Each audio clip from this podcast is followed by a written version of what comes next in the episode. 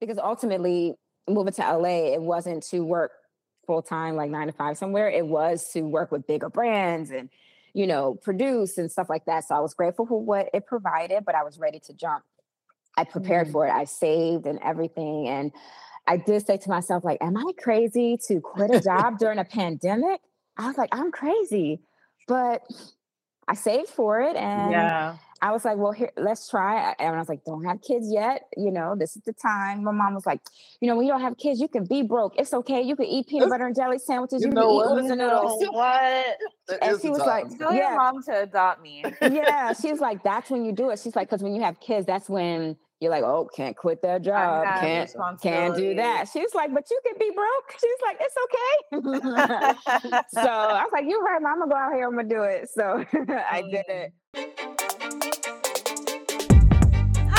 I'm Nisa. And I'm Tabari. The husband and wife duo behind Ginger and Carrot Productions. A creative agency telling captivating stories about food and culture. Food is life. It's history, culture, it's nourishment. But most importantly, it's delicious.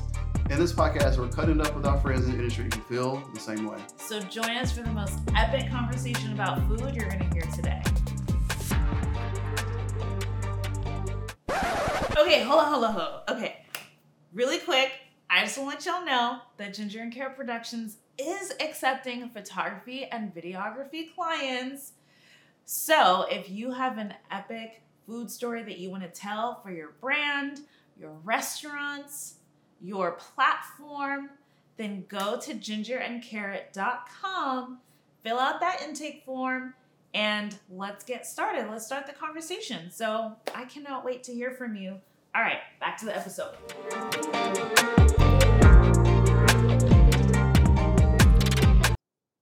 Hey, everybody. Welcome to this episode of the Your Authenticity podcast. Today we have a very special guest, Chef Rosecleer-Marie. She's a food stylist and culinary producer out here in LA with over 10 years experience. She's worked with all the big name brands, you know, Coca-Cola, Food Network, Whole Foods, just, you know, it's just, it's just the regular people. Light it's work. Light work. nothing, nothing, you know, standard stuff. And we're really excited to talk to her today to learn more about food styling and being a culinary producer. Yeah. How are you today? Good. I'm great. Thank you guys for having me. Yeah, of course. Excited to chat with you guys. I am so excited because yeah. I feel like every photographer, maybe I can only speak for myself, mm-hmm. we all want to work with amazing teams. Mm-hmm. We all want to be able to bring more people on to take the work to the next level so mm-hmm. that we can just focus on the creative. How tell me about your journey. Oh, she's raring to go. So back to this. tell me about your journey. okay. Okay. So my journey into culinary producing and food styling starts, I would say, 2012. I went to culinary school. So let me back up a little bit. So I went to mm-hmm. North Carolina A&T for my bachelor's degree. So this was kind of a career switch for me. So I went to culinary school at like 26 years old mm. or, or 28, something like that. Um, because when I graduated from A&T with my bachelor's degree, it was right into the recession. Mm. So I had this mm. art degree and I'm from the DMV, DC, Maryland, Virginia area, which is uh, very uh, government based. So I had this graphics degree in a kind of government city during a recession. I struggled to find, you know, um, job and employment. Mm-hmm. Uh, but I always loved to cook, always watched Food Network and I always had a passion for food, but never thought of it as a career. But, you know, when you struggle and you're trying to find your way, it makes you sit back and think, what do I do enjoy? And I was like, well, I love to cook. And then I was like, well, maybe I'll be a personal chef. And, you know, talk to mom. Always got to run it past mom. What do you think? No matter how old you are, you know, run it past mom. What do you think, mom? And she was like, do it, honey. You know, you're young. You don't have any children yet. This is the time to like That's jump right. out there, you know, jump out there and try. And she's like, I think you'll be great. Do it. So I got the thumbs up from mom. And I decided, okay, I'm going to do it. So I went to culinary school. Um, went to Le Cordon Bleu in Atlanta. Mm. And once I did that, I started immediately personal chefing. Now, this whole time, I was always aware of food styling and uh, that food media world, but I knew it was going to be hard to break into. So I used personal chefing as okay, this is going to be my bread and butter. This is going to be like my my day to day money, but I know I'm going to have to like work my way in because it's it's um it's a very tough field to get into. And being a young Black woman, I knew it was going to be even harder. The field is um, predominantly older white women.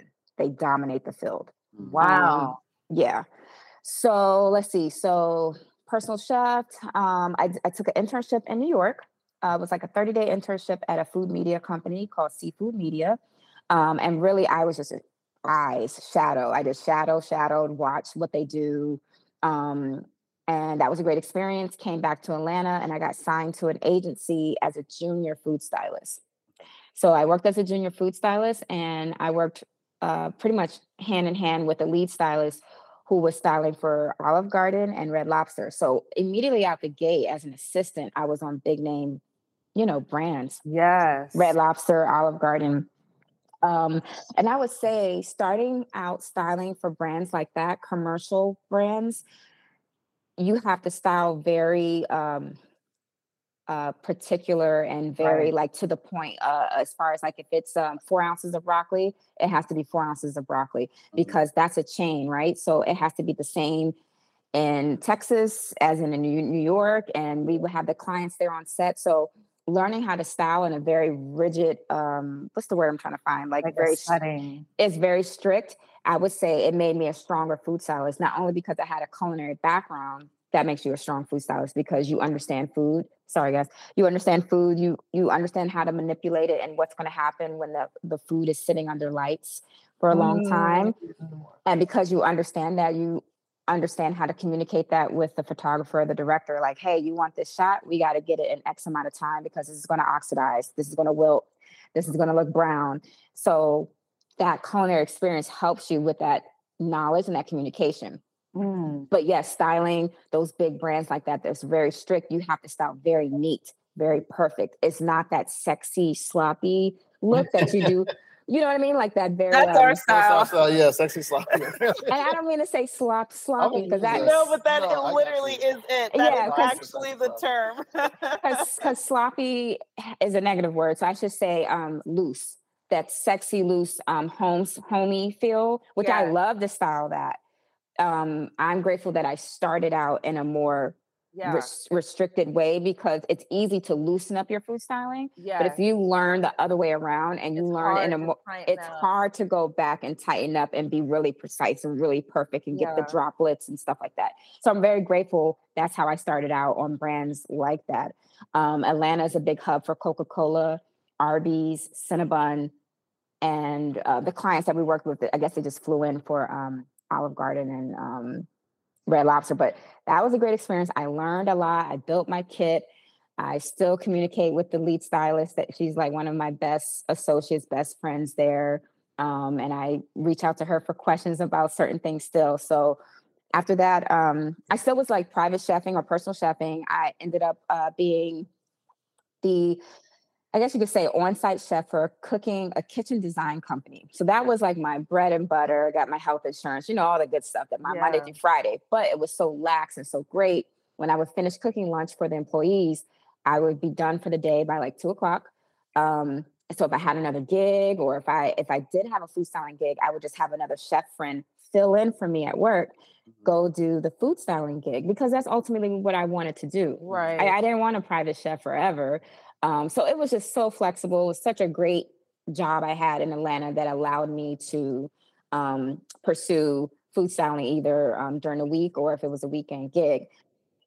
I started um, food styling for Whole Foods in Atlanta as a lead stylist. Um, so that was great. I was doing like the inserts or the, the little coupon, the little magazine thing that you pick up. So if it was a turkey or um, the cheese or whatever, and it's like it's three dollars and fifty nine cents, and it's a picture there. I was styling those, so that was a great experience as being a lead stylist on my own. Whole Foods, you know, I think back then it was like six fifty a day. Like six fifty a day in Atlanta was like That's big money today in 2023 with these egg prices. Okay? Yes, yes. It was it was amazing, you know.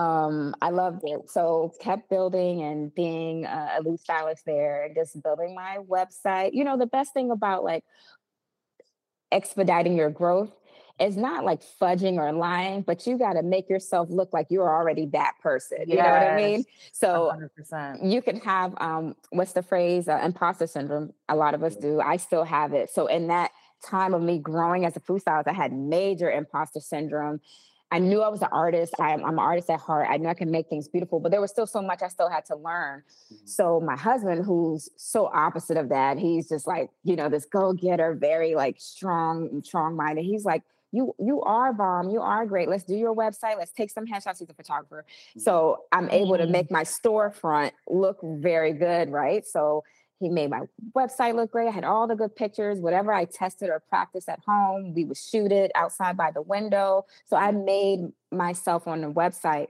look the part. And then right. you slowly yeah you slowly get get clients that way because it's like oh shit it looks like you've already been doing this for years and maybe i was doing it for two years or you know as an assistant. But they don't know that right you need to make yourself look the part so you can get those type of clients and then take a chance on you and then that's how we just keep building clientele clientele and then i would also say being a black woman food stylist mm.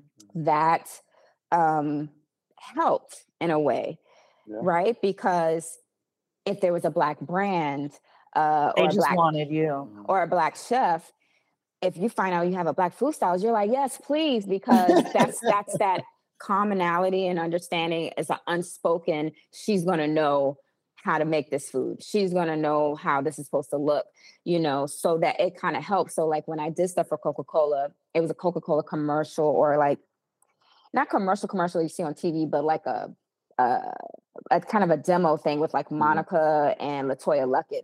And it was like a holiday special with her cooking her fried chicken and her cooking her mac and cheese, yeah. but they would pair it with Coca Cola. Yeah. Right. So I was a food stylist for that shoot. So you see how like being a black uh, food stylist, they're like, yeah, you're gonna get booked, you know. Right. So that has helped a lot. Um, so did a lot of that, and then my husband and I moved to LA mm.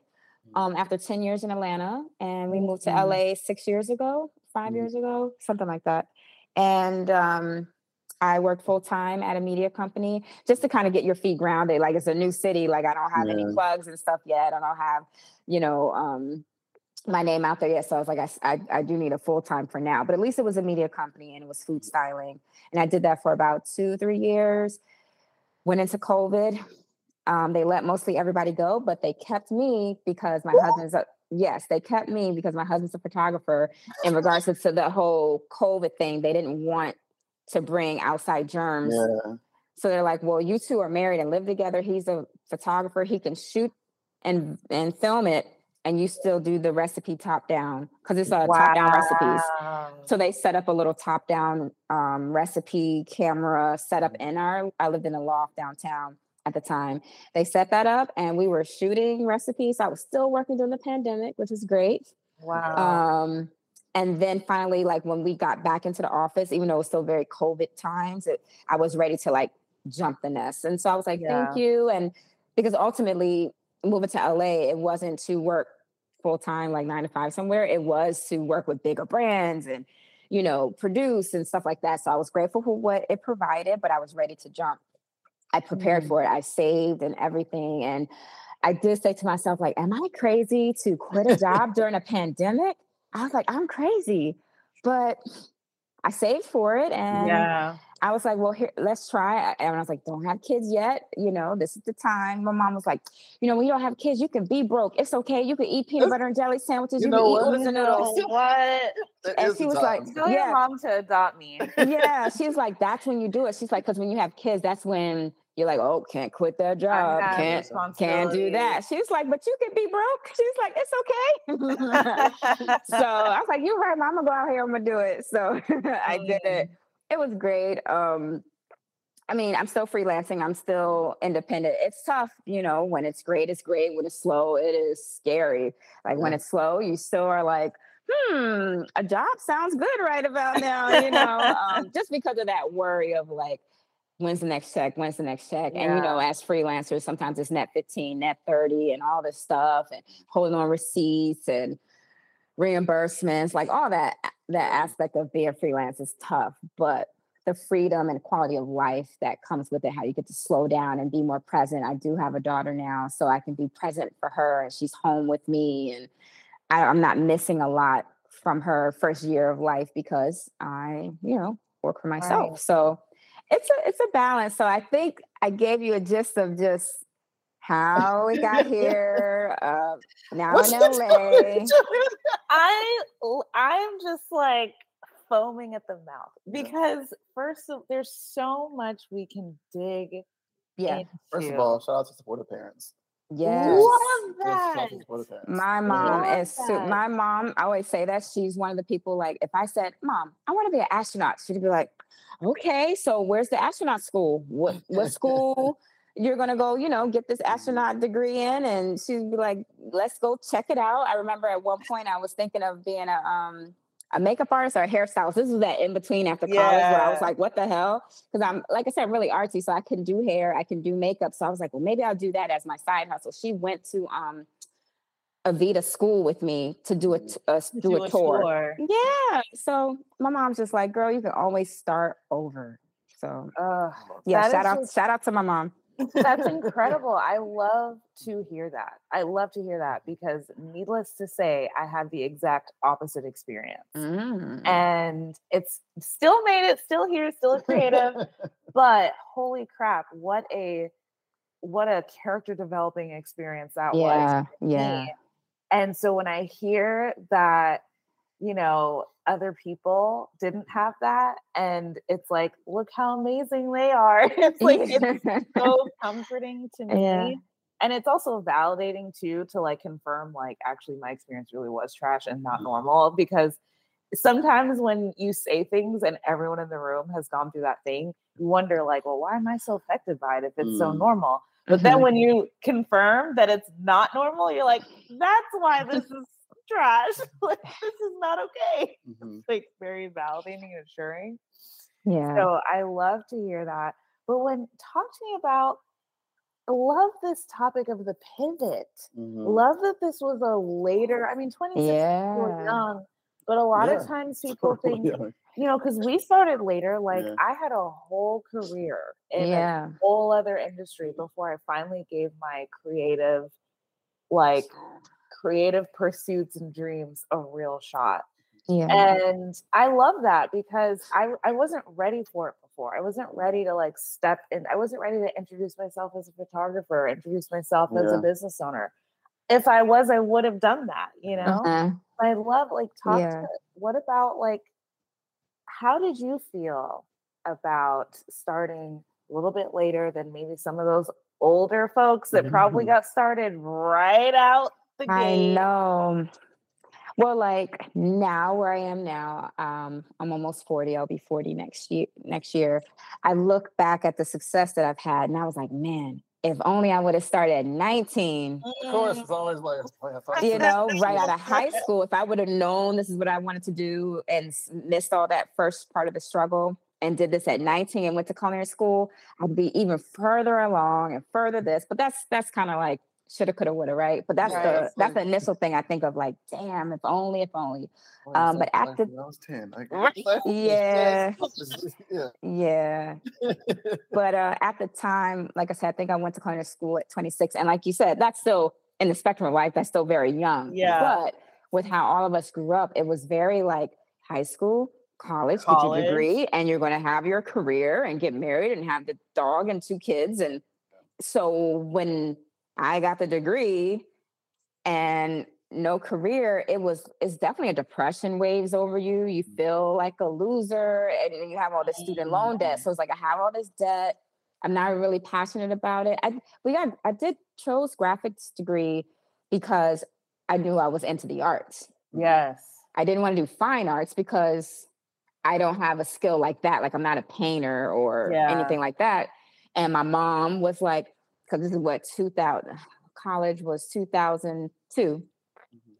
So she was just like, well, honey, computers are the future. So if you're Right. an artist, We all got sold that dream. and that's what she said, computers and, the, and all that is the future, and you feel like you're an artist, graphics degree. And, and I was like, that makes sense. Right. So I wasn't, it wasn't like in my heart, I was a graphic artist. My mom Right. just was like, let's piece it together. Yeah, you're an artist, but you're not like the fine arts and computers is the future. So put it together. And I was like, okay, that sounds good. I can do some flyers, like graphic degree. I can make logos. And I thought, understanding design, I bet, makes Yeah. you a killer food stylist. I thought too. about that too, you know, trying to make myself feel better that I'm paying all these student loans and like, are you still using right? it? I'm like, I'm still using it because in graphic design, you learn typography, Yes. you know, you you understand um color conception and balance and all that stuff. So yes, it does work with food styling because in food styling, you have to understand color and um spacing and Yes. how to achieve or not achieve, but convey texture on the camera, make st- make sure the camera's still reading what that food is supposed to convey, right? And Mm. so I feel like the background of my degree is still kind of following me in, in the art world and the spatial and all that stuff. And I keep up my website, even though um, I use um, what is it, Peerspace? Here- Uh, Peerspace. Squarespace. Square, Squarespace, sorry, all these different sites. Squarespace, which is very like template driven, but I'm Yeah. like, I still work on it myself and upload things and change things. So I'm like, I'm still using this degree. I'm still using it. It's not a waste. oh my God. You It gotta can never be a waste, right? Yeah, it's cumulative. Yeah. Yeah. I then yeah, because outside of the actual education, the four years in college, just the growth as a human, the friendship, the bonds, the, all that experience, it's all part of it. So yeah.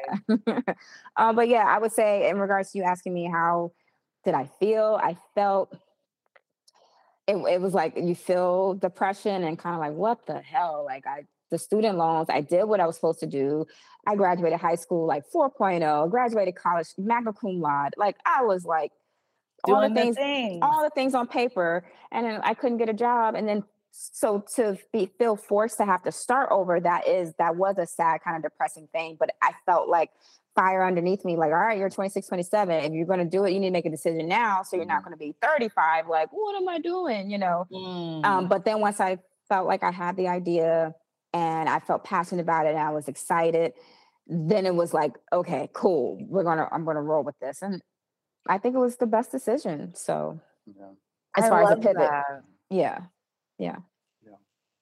because we would talk about pivoting. I mean, a little bit more about um, I my- myself, I guess, and us. And photography is something I've always photography, videography, filmmaking, something I've always been interested in. Always had a hand in. We I had a lot of siblings, and my dad would do like the DVDs from Netflix, and we would watch it. We'd pick movies, and we would all watch movies, and that's we all like share it growing up. And something I'll share it with you now, where she watches more movies, and we watch movies together, and we like have an hour or two talk about it, unpacking it, and, yeah you know. And I've tried little bits throughout my twenties to do photography and try stuff, but it, it was that I guess it's the imposter syndrome and then the lack of self confidence Mm. because because creating comes from like you being confident or like not caring enough to like you just like I'm gonna try anyway if it doesn't work out, but that takes a certain level of I don't know, fuck it or a level of like whatever self belief. yeah, kind of just like I'm gonna try anyway. And it wasn't really until my 30s and started to try more and more. And then when we met, we realized after dating for a while, we're like, oh, you we do like on a photo walk. And we're like, oh, you You're pretty good. you got your style, I got my style, we got some Wait shit a going on. minute. And then there is um I always credit them with really stepping us in, into our photography, videography is Chilco Studios in Mhm. Atlanta. Mhm. They do these monthly, semi-regular uh, meetups where they do like a it's like a portrait battle, or if you come A in Polaroid battle. Polaroid battle. is You come in and then it's everybody has their cameras. There's all the equipment you can use. They have they're a really big studio. Do a lot of, lot of stuff and interviews and whatnot. And they have models come out. So everybody comes out and they do photos and just shot stuff. There's music and there's drinks and all that stuff. But it wasn't until then when it was like ten, like five to ten photographers trying to catch one model Yeah. one, at one angle. Where you're like you you see everybody's photos, and you're like, oh, I do have a style. I have an eye. Yeah. You see, Mm. when you, what is the comparison thing? Because Yeah. like, yes, comparison Yeah. gives people joy, but nothing really happens in a silo. So it wasn't until it started to be more around other people, and we Uh-huh. started more and started to embody that, and then you kind of wake up and you start breathing it, and you that's part of your identity. It becomes part of your identity because that's Yeah. what you're what you're doing more often than not, or what you're going to get good at, and then you start to have like valid opinions about certain things. Because you're like, actually, I have a lot to say about this stuff, and here we are now. We we pivoted. I was in fast casual and, and food, and you were in tech, and we Yeah. pandemic, of course. I got sold on those computer careers. I mean, it was good for you for a It, it worked for a minute there. Yeah. It sure did. But um, Nisa was the one who convinced me that pivoting was a good idea. It was possible. yeah. I was going to go in tech too. I was going to be like quality assurance. I was doing the test. I was got pretty good at it. I was actually good at the. I was doing the training and whatnot. I was good at it. It, it, it worked for my brain. It was very like Yeah. pragmatic, and it made sense for me. Um, then I had a. It was a, something that went on my computer where I couldn't like proceed any further, and that was like. I'm processing it now. I think that was another. That was one of those steps. One of those signs where okay, this kind of Mhm. pointing you in a direction. Either you're gonna overcome this thing and like put more energy into this thing, or it's time to like pivot because you're trying to pivot right now. Why don't you just pivot something that you really, really want to do? Yeah. And then same time you were doing the food blog, Yeah. and Literally, my mother in law was the only reader. Oh.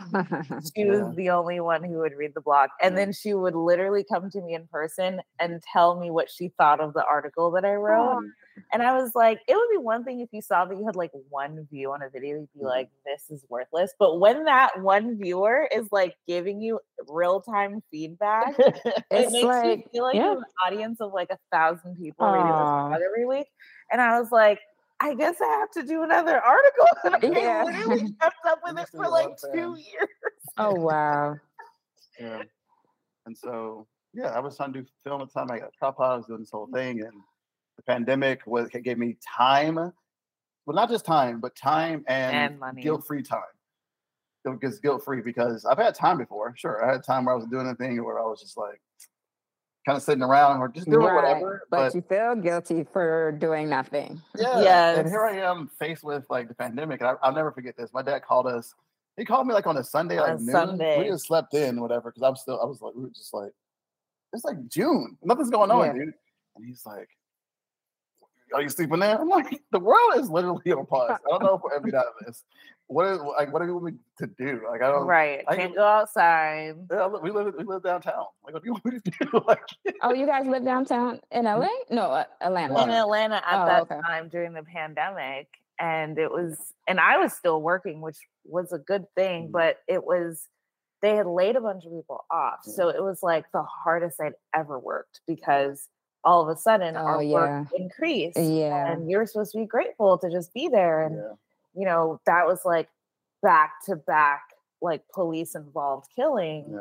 And Yeah. I just watched, like, I was like, wow, none of y'all give a fuck. We're mm-hmm. in here talking about, I just want to circle back and just make some strategic decisions. And I was like, how about you strategically address the fact that niggas is out here dying yeah. Wow. and we're upset and like, And how it- That- how it affects us. everybody in here, yeah. I have a story. I can't believe you just said it because that literally happened to me. So it's pandemic lockdown. So you have your virtual Monday morning meetings.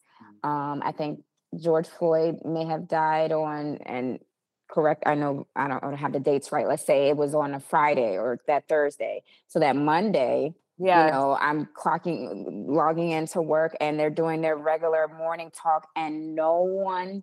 Of course, I'm the only, not the only person of color, but I'm the only black person. right. It might have been like, you know, Hispanic and um, maybe Indian, but it, in this situation, you're not black, right. so you you cannot relate. So being the only black person on this Zoom call, and they're just like, "How was your weekend? How was your How was my weekend?"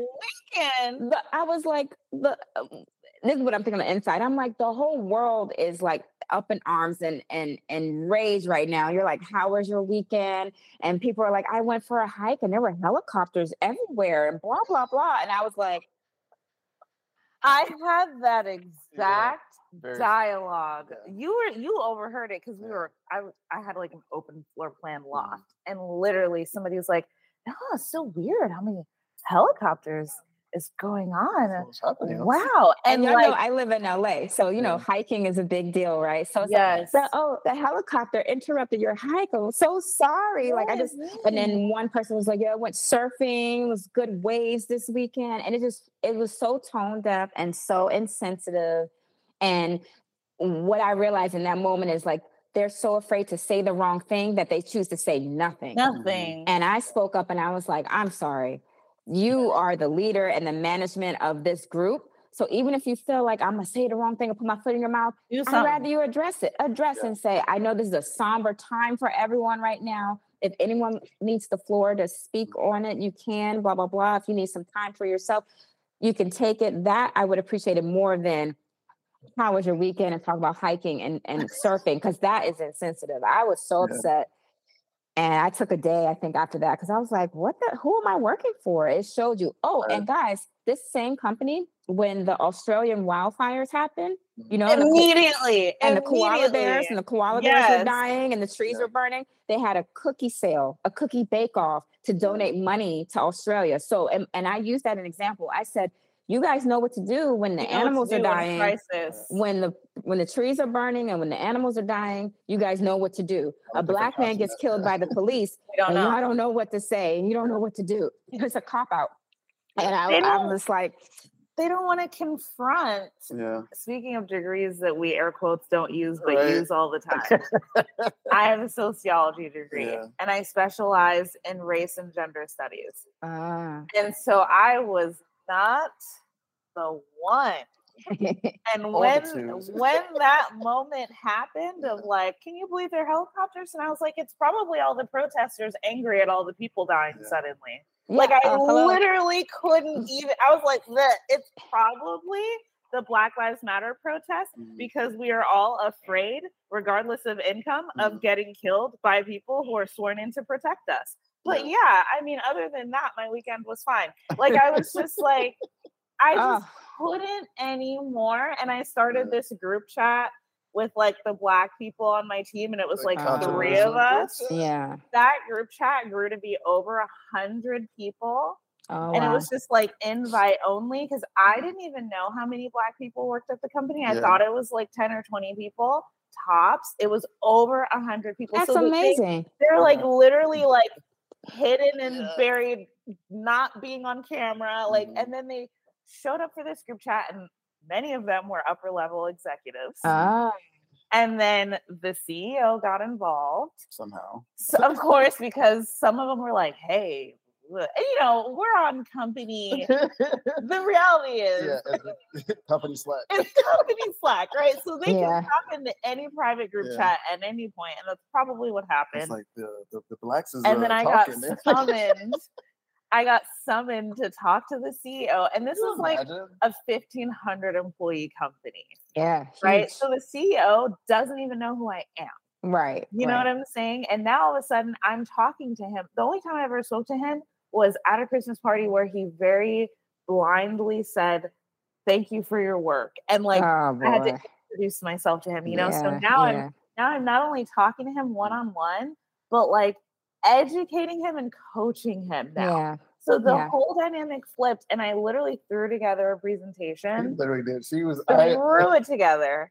she They had were like, slides. "Why don't you talk to Kabir?" I was like, "Oh, we She are had- Yeah. Talk. slides. She- Yeah. I mean, probably she didn't have music. I mean, she didn't That's no time. right." the pendulum the pendulum swing and all that where it was the insensitive insensitivity i didn't know i didn't want to say anything wrong to then the overly like what can we do to help and how can we be more of an ally to you and it's just like oh my you because it know felt the so answer forced to this. it felt so forced and so corny that now all of my white friends want to be more of a how can we and i'm like just Where were y'all don't the entire be a jerk maybe and like just be aware and be vocal that's it you don't have to now put on some weird i love black people t-shirt like Right. it's it was a weird time uh, I'm, It's like I'm- talk to your people. It, talk to your talk when to we're not in the your mom and your Yeah, 'cause grandfather. they're not listening to us. They're not going to hear us. If- If, Right. someone is like conservative, which is the, the new name for like For racist, racist. yeah racist ideology, or if they're older, that's it. They're a Yeah. Thanksgiving party. and right. it's really like you said it's the older generation our young our peers like our Mm. white friends they're cool they're the Mm-hmm. homies for the most part right like they're not the ones that really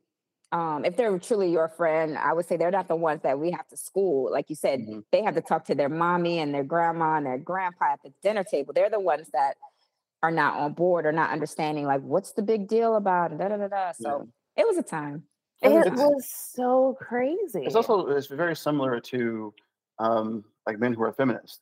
Because like yeah, around you, we can have this conversation. I know how to move and whatnot, but it's like what really, really is the, the, what shows is stuff that y'all won't ever see. Is when I'm around, when I'm in a group chat with my fantasy football league, or where I'm like Yes. Mhm. at, at somewhere else, or where I'm somewhere where it's a male dominated space and stuff is being said, stuff's being done, and jokes are being made, and that's when the person has to like kind of like be the ostracized one. You have to be the one who's talking for like you're advocating for other people. Yeah. That's an uncomfortable, uncomfortable- uncomfortable place to be in Right. but it is like it's very important.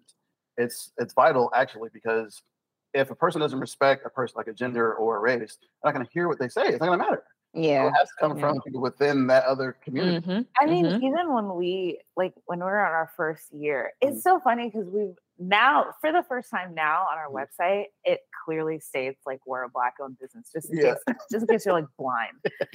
Before we've never Yeah. said that because I was like, It's honest. I don't know. What you what you mean? Like obviously, like we never like It's- addressed we it, always right? show our face, whatever. we Yeah. were always so like present. So I was Mhm. like, oh, it goes without saying. And we were like shopping around for business mentors to help us like structure our offers. Yeah. like. And literally, this white lady said, Well, we need to figure out what differentiates you other than being a black owned business. And I was like, What? He's like, yeah, that's cool and all, but That's cool. I was like, First of all, that's not even our positioning. positioning. Like, our positioning is the bright colors and the messy sloppy and all that that's our positioning first of all do your research and secondly what do you mean other than That's i all was she like saw.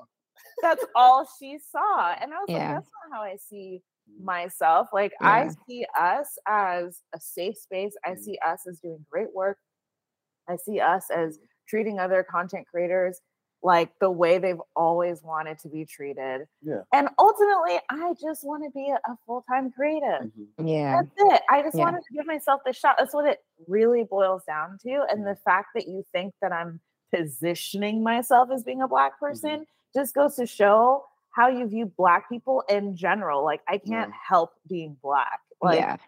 it's But not something also- cured. Yeah, I was going to say, but also if this happened after George Floyd, mm-hmm. it was the whole support black businesses. So it, Yes. ca- it became very token, kind of like a nichey thing. So that's why she probably was like, besides being a black business, like it was very dismissive because like that was just a stamp now, like Yeah. support small and support black. And so it just seems like a stamp to her. So she's like, besides that, you know, tell me how you're different. But it's like you can't just dismiss that. And yes, this is a wave of support now, and we're going to ride that wave. You know, We're gonna Yes. ride that wave as we should as and this is Yeah. like in response to being in a drought, being in a Yeah, desert. yeah, You know what I mean? So, and it was like Yeah. I'm walking away from air quotes safety. Mhm. I'm walking, but what I was really walking away from was feeling stifled. We were walking away from having to work with people that we don't even want to talk to, let Mm-hmm. alone work with. You know, we're walking away from not feeling heard, not advocating for ourselves. There's so many things that starting this agency like enabled for us, even when we're in the broke phase or whatever. And just even thinking about, okay, day to day, when I wake up in the morning, what do I do? Talk to people I want to talk to, Mhm. Mhm. work with people I want to work with, and Yeah. do work that I love. And broke or rich, whatever that is, that is qualitatively a better life than what I Yeah. was doing before yeah. That's powerful. Yeah, it's so powerful so it's it's just it was such a crazy time to do that and it's like i hate that it took like tragedy to, for me to like take a step back and be like Yeah. what is this but Mhm. that is that was our story so it's so interesting how yeah. you know what i mean yeah that whole time the pandemic and um you know lockdown it's like you said it slowed everybody down made you reevaluate and refocus or energize you to do something different or better um i definitely did well during the pandemic and i almost felt guilty that i was doing well during the pandemic because literally you're watching the news and people are standing in line at food banks i was getting able to not only stay employed but I work with food for a living. So the food that I styled was now dinner for me and my husband. So it was like I was saving and making money. The world shut down. We can't fly and travel anywhere. Like was it was, it was okay. saving. People were getting divorced. It was like me and my husband were doing dance things and TikTok. Like we were having a good time. And it was like I said, I was having almost guilt that we were doing okay. Like I felt like we were supposed to struggle like everybody else. And when everything reopened and we joked and said, shut it down again, shut it down. it was an okay time for us. So, but I've- now we're on the I've other feel that. side. definitely feel that kind of. I guess, I guess the survivor's guilt. yeah. that's what it felt like. Yeah, because Yeah. it's always if you. And I have friends who like have passed, and who like overdosed, and people who've like taken their own Mm. lives and whatnot. You feel like I was right there. All that I did Yeah. feel you can do like one more thing. And my sister is like struggles with addiction, has like my whole life, Mhm. and she's she was around the family for a couple of years recently, but then she like relapsed again, and now we don't really see her. And so there's always we talk about this like all the time. like it's it's something that I've felt as, as I come stepping more into like my adulthood and more into more me, into more my actual self, and doing things that are really important to me, and like you know, like not letting stuff like slide and being like, oh, I wish I could do this one day. My life isn't is so much not like that anymore. That this is one thing where I feel like I could just like scoop her up and just save her. And Yeah. when you when you're kind of faced with that, you really there's no there's no release for that. There's no like release from that because it it will be like my life now. Yeah. Our- our life we will be taking care taking care of her. And she's like she's older enough. She's like fifty something now. Yeah. It, it was my life taking care of her. And like I've tried, my mom has tried, my sister, other sisters have tried. Like we've all been there for her, but it, it just doesn't feel like it's enough. And so it's just always there. So think about it, it's just like it's something that's always like, okay, I, 'cause there's no solution to it. There's no really thing to like yeah. there's no like real resolution of it because like in the Yeah. same way that if you are I think as long as you're not stepping on other people to get your success, Yeah. you Yeah. feel guilty for being successful and people like aren't successful or people are kind of struggling because there's always something you can do to help. But, like you can probably you can donate, you can talk to people if you want to, you can like there's always something to be done. Yeah. You know what I mean? And I don't think these to be done out of guilt, but and it's needed right Yeah. it's like us like especially Mhm. when we moved to la Yeah. and i saw the other agencies out here and i looked at their their team look at our team and you Uh-huh. see who's on the team and you're like i'm like oh my gosh like when we're grown when we're a grown-up business like when we're 10 years in Mhm. and you look at our team Yeah. what I, it's like people need that like Yeah. someone else who might have just started their career who's going to be a mid-level senior level by the time we're like decade in they need us to exist it's like for me when the guilt comes up that's what i think about is Yeah. like the people who are like hoping and praying for that dream job and that they're talking about our company Yeah. it's like all of these things need to happen Mm. first. And so I'm like, I'm obligated to do that. I'm obligated to be a black owned creative agency. yes. Cut it Congrats, out congrats to you guys. Because like I said, this industry, food media, is predominantly Caucasian, and in food styling, it's white women. Um, and food styling is still considered a young industry. I think it started like in the 70s. That's very Yeah. young, you know. So as they say, they're gatekeeping. So if you do assist with them, you know, they make sure you're assisting, you're like chopping up lettuce and stuff in the back. They don't they're not as inclined to show you tips and tricks and things like Yeah. that. So it that's why I said it's hard to break in. So it's and when you said you see these other agencies and when you see the team meet the team is like all white and like two asians you know and that's very la that's very la white and asian right Sure. and yeah. and so and when i'm on set i'm usually the only it depends. I'm usually either the only black person or one or two might be like the sound guy or the uh the light guy you know but when i i was able to do a disney shoot but this disney shoot was highlighting um lion king disney lion king whatever anniversary. So when i was doing the shoot disney made sure they requested everybody on the set be black so it was an amazing experience from food stylist to the director to a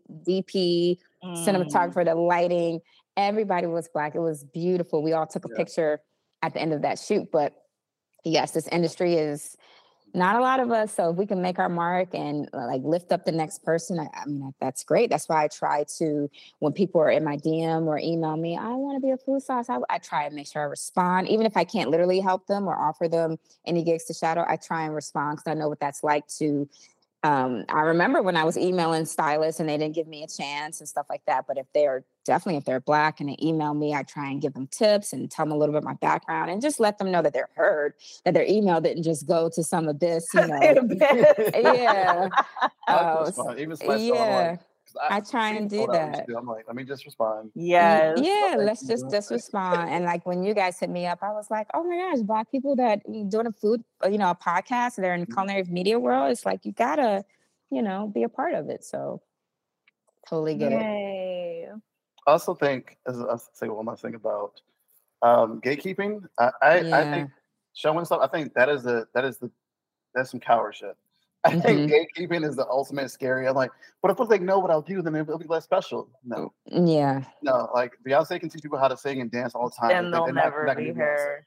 right, right. And and then it's YouTube University. So if they feel yeah. like I don't want to show you, it's like I can truly go on YouTube and almost learn anything. It's mm-hmm. practical. Like you have to actually practice to be great. You know, you can have all the tools and have all these things, but you have to practice and have that experience to do it. But I don't know uh, now I'm grateful that I'm I'm usually the lead on these shoots. So mm-hmm. I'm the person that is assisting and, and having someone help me. So I'm not usually working under another stylist anymore. And if I do, it's usually like a friend of mine because it's a small network of us here in LA that are black food stylists and, and media people. And we're all in a chat. And so we help each other out. So if mm. I assist, it's mm. probably one of my chef friends. You know yeah. I mean? um, and that's where I feel comfortable because um, assisting now not that oh i'm too good to assist but it's like it has to benefit and it have to be able to grow from that experience um, right and if i feel like it's just someone just trying to make me wash dishes and stuff like that i'm like no that's okay no thank you because i want to make sure that my talent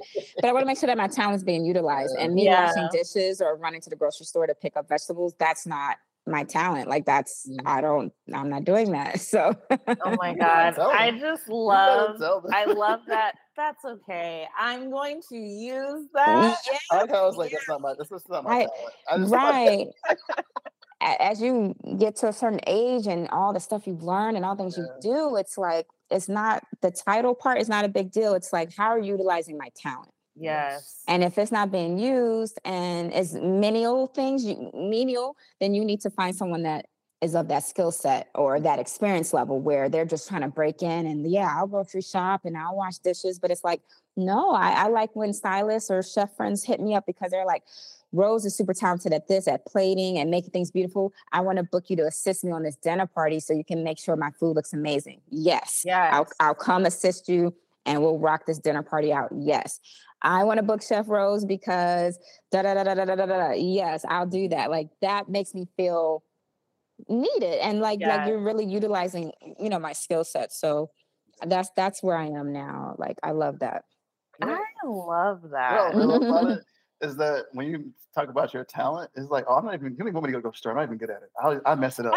this is, I, I wouldn't even watch this as well. You don't even want me to, oh. Just, well, if you're waste, like you don't book me yeah. to run to the grocery store and wash yeah. dishes. Like, no, I'd rather stay home. No, honestly, I'd rather stay home on a couch. Like, it's no. so true. And mm-hmm. with the, with the gatekeeping thing, mm-hmm. I think it does reflect how they view themselves yeah. ultimately. Maybe because, because deep down inside, you carry the belief mm-hmm. that your talent isn't can't stand the increase in in other people's talent or being surrounded and with other perspectives because if you really genuinely believed in your talent yeah. then other people shining their light wouldn't dim yours. Right. Yeah. Right. So it really that un, that underlying belief, no matter how powerful they are, if they're still exercising their power in that way, then that belief is there. Because when you're super confident in what you do,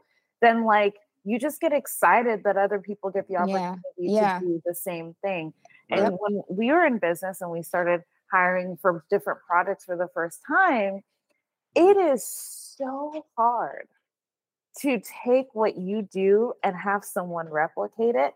When we get mentors and they're like, do this and Yeah. we do it and we get dramatically different results. Yeah. It Uh-huh. is so hard Mm. to replicate results.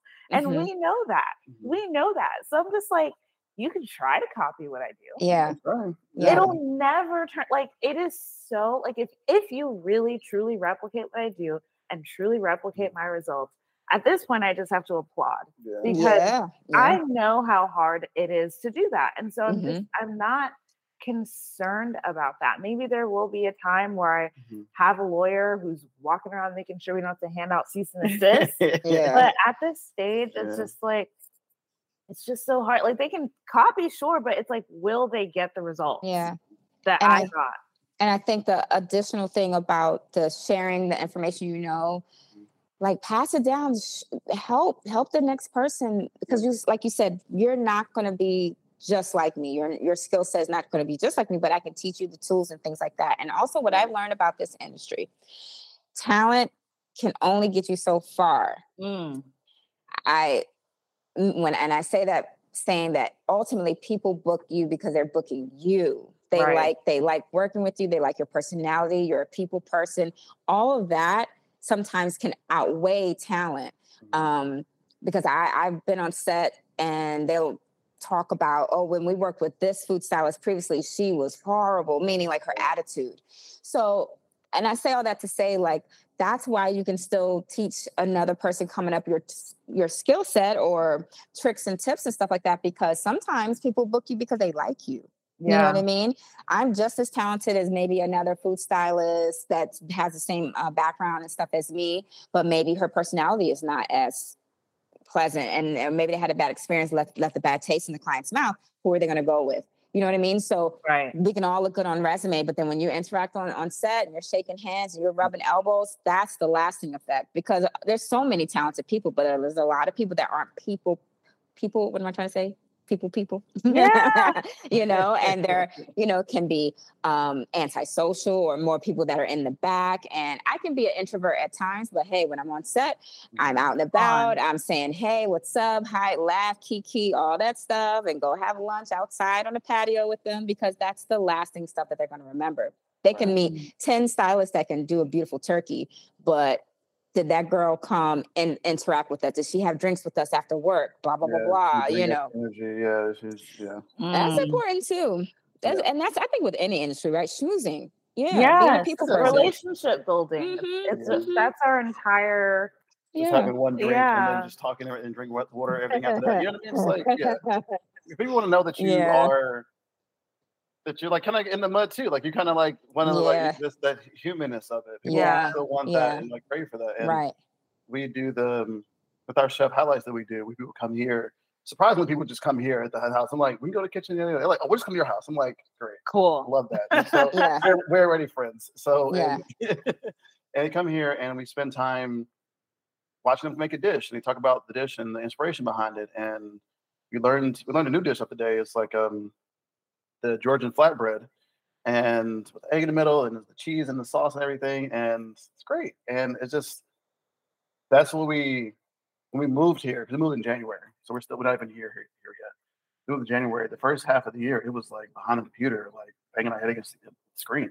There was just Yeah. so much like, why isn't it working? Yeah. So we had to like touch, like kind of meet people and have them and do like the other features. It started with Juneteenth and do that more. So we start to like our community, everything started to like move more. And then also we felt like we were doing more because we got we had to make all these connections and just planting more seeds. You just never know what Yeah. they can turn into, you know? Yeah. Yeah. and and this is a freelance independent kind of industry so Mm. you have to work harder to build connection because it's not co-workers right it's like the, the one you could do one shoot and that's the one time you work with them you want to make a lasting impression so you can That's get that so you get that booking again so true.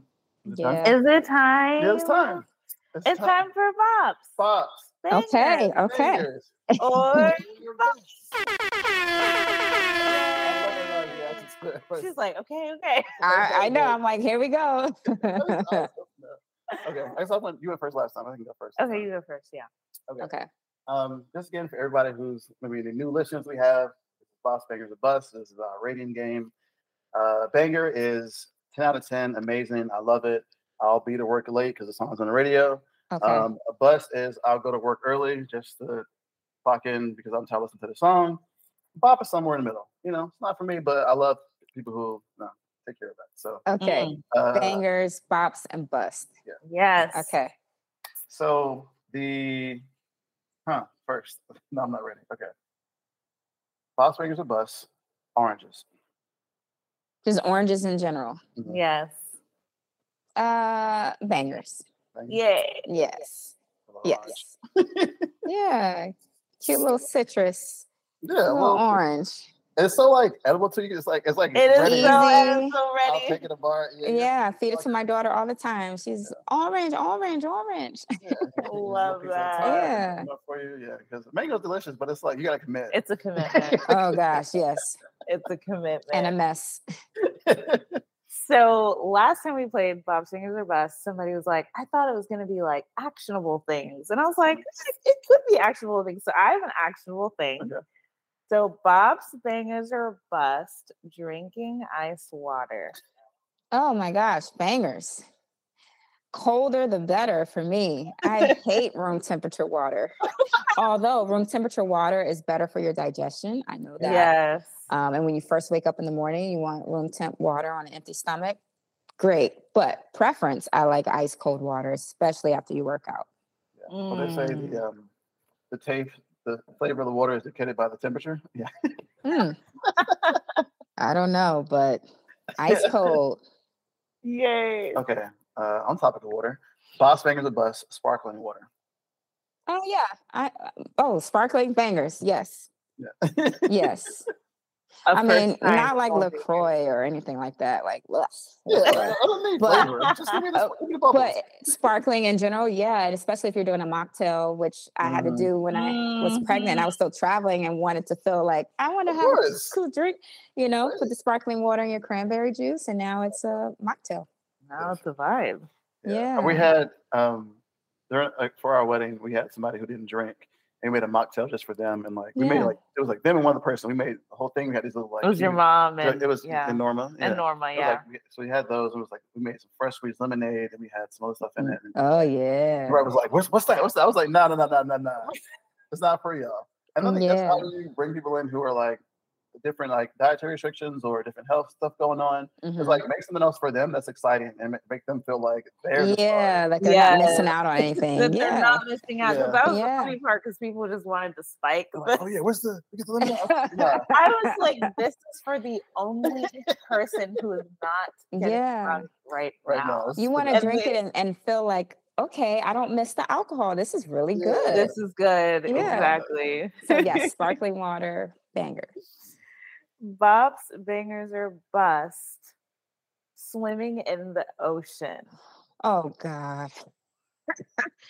uh bust. and that for me is just and I'm a swimmer. I was I used to swim in high school. I love the water. I love to swim, but I'm more of a pool girl just for the sake that you can see, right? The ocean Mm. is just too dark and scary. Now I've been out there, you know, vacation. My husband's trying to pull me deeper and let's go further in. And the whole time I'm not happy. I'll do it, but I'm not happy. I've been on jet skis out there, falling off the jet ski in the deep, deep end, and just I of course, like I said, I could swim, but freaking out because of the unknown. Same. Yeah. So the ocean, because of the unknown and the depths and how dark it is scary to swim. I can't swim calmly and comfortably. I'm always like, let's go back or let's get out, you know. Mm. So that's a bust for me. That's not something I want to do. Now, if you're in the Caribbean and you got the clear, okay, I'll do that. But even still, I'm like, Uh, uh, what's that? You know, what, something just brushed past you. What, what you mean? So. What's that? What's that? You know, Yeah. how can you relax fair. swimming when like seaweed's touching you and something else is grazing you? Like, I don't want nothing touching me. You are literally preaching to the congregation that is I'm like- Tabari right now. It's fun. We jump, I mean, run in the water. I mean, mm, run mm. because before we moved here, I didn't even swim. You know, like I just learned how to swim this year. Oh, And then so I was Yeah. like, "There's a pool over here. And then we got to the water. I was like, you know, dip my toes in, stay in the water. Just got closer and closer to the water, and you was like having the cold under my feet and whatever. And then we're like, one day we're just like in our shorts and we're like walking in the ocean. It's hot. It's like, okay, we've been here. Let me just try it out. And then just the fucking seaweed just comes right on my leg. yeah. And Nisa and you know it's seaweed, but it's still freaking out. It don't matter. It don't even matter. Nisa said Nisa Nisa claimed it's the first time she saw me scared. I'm like- Yeah. It was. I was like, ah! How can you relax? Literally, high stepping, jumping out the water. I'm not even in there. I'm like, he screamed.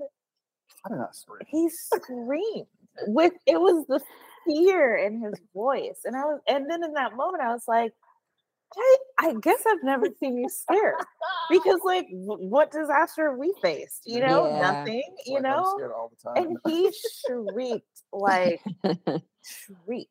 You know, and I was just like, "Oh my god, right, you are genuinely, okay, okay, sure. Yeah. you are a lot of genuinely afraid right now. right now. And I and at that point I just let him go hang out by the the- sand using because I was like, if you are genuinely afraid, gen- then I can't I don't want to put I don't want to like make you mm-hmm. uncomfortable. But I was Right. like, yeah, I'm like, you weren't lying. Like it wasn't just like a oh it's weird. It was like, oh, this get me off the ride, turn the plane around, like Because I'm trying not to freak out, but it's too late. yeah.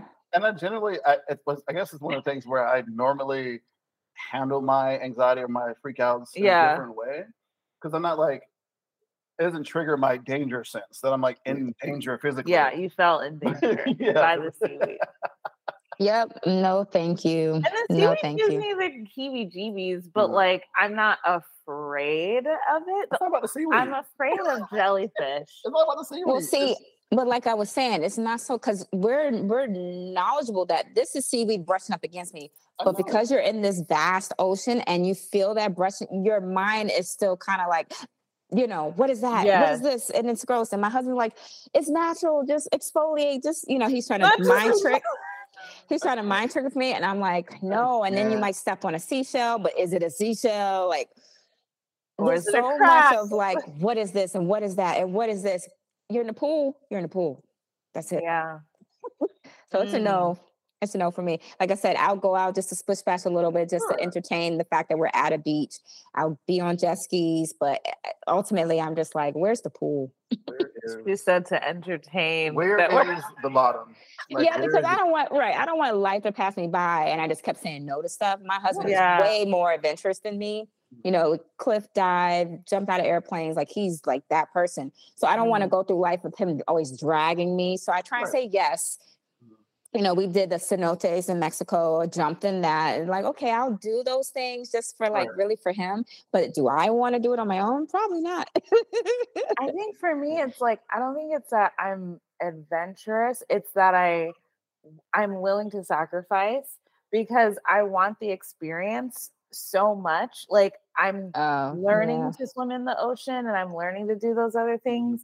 And I want to eventually learn how to dive Mhm. because I don't want my not being able to swim in the ocean stop me from Mhm. seeing from having those experiences. So it's like there's Yeah. this thing in the way that I need to get out of the way in order to Yeah. have this experience. And I feel like that's my thing, but like And I think that's kind of what I was saying too. Yeah. Yeah, I guess I'm like, it's not really my thing, but hey, we're here. It's an Mhm. experience. I'm gonna go do whatever, but I'm gonna head back to the, Yeah. I'm a bystander in my own life. Yeah, you know. Right. Yeah. Is it your turn? I just went. You just went, okay. Okay, you just went. I thought I just went. You just go. Okay. Yeah. No, that was the last one. That's it. That's three. Yeah, that's it. We're done. Oh, It's three. you win. Yeah, that's three. Yeah. And I know the baby's like, I'm watching her. calling the wall. She's like, let him me. You know, was so funny. She was so funny, watching 'cause, like, TV and so animated. It felt like somebody watching like a football Yeah. game. yeah. Oh, hey, doggy. trying to find way in here. She- She waved her tail at you. oh, hi. I know she can't hear me. Feel your presence. okay. Uh, Rosecleer, where can the people find you?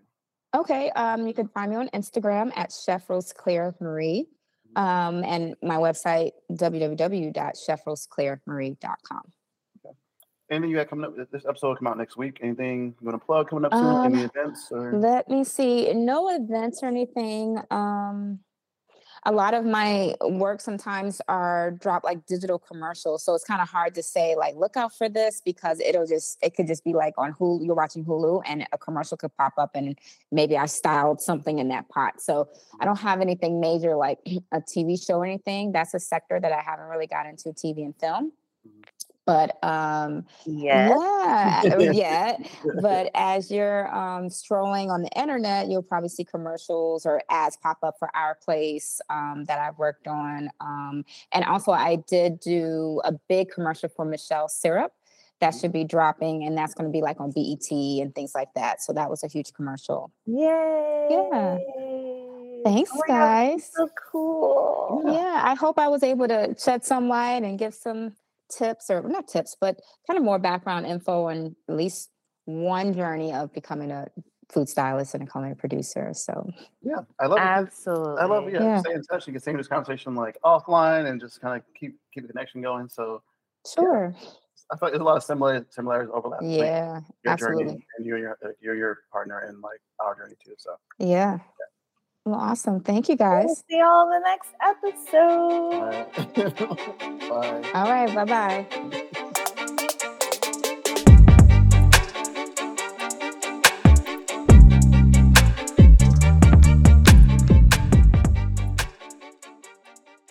Thank y'all so much for listening to this episode and rocking with us. If you really like this episode, please leave us a five star review. Every review means so much to us.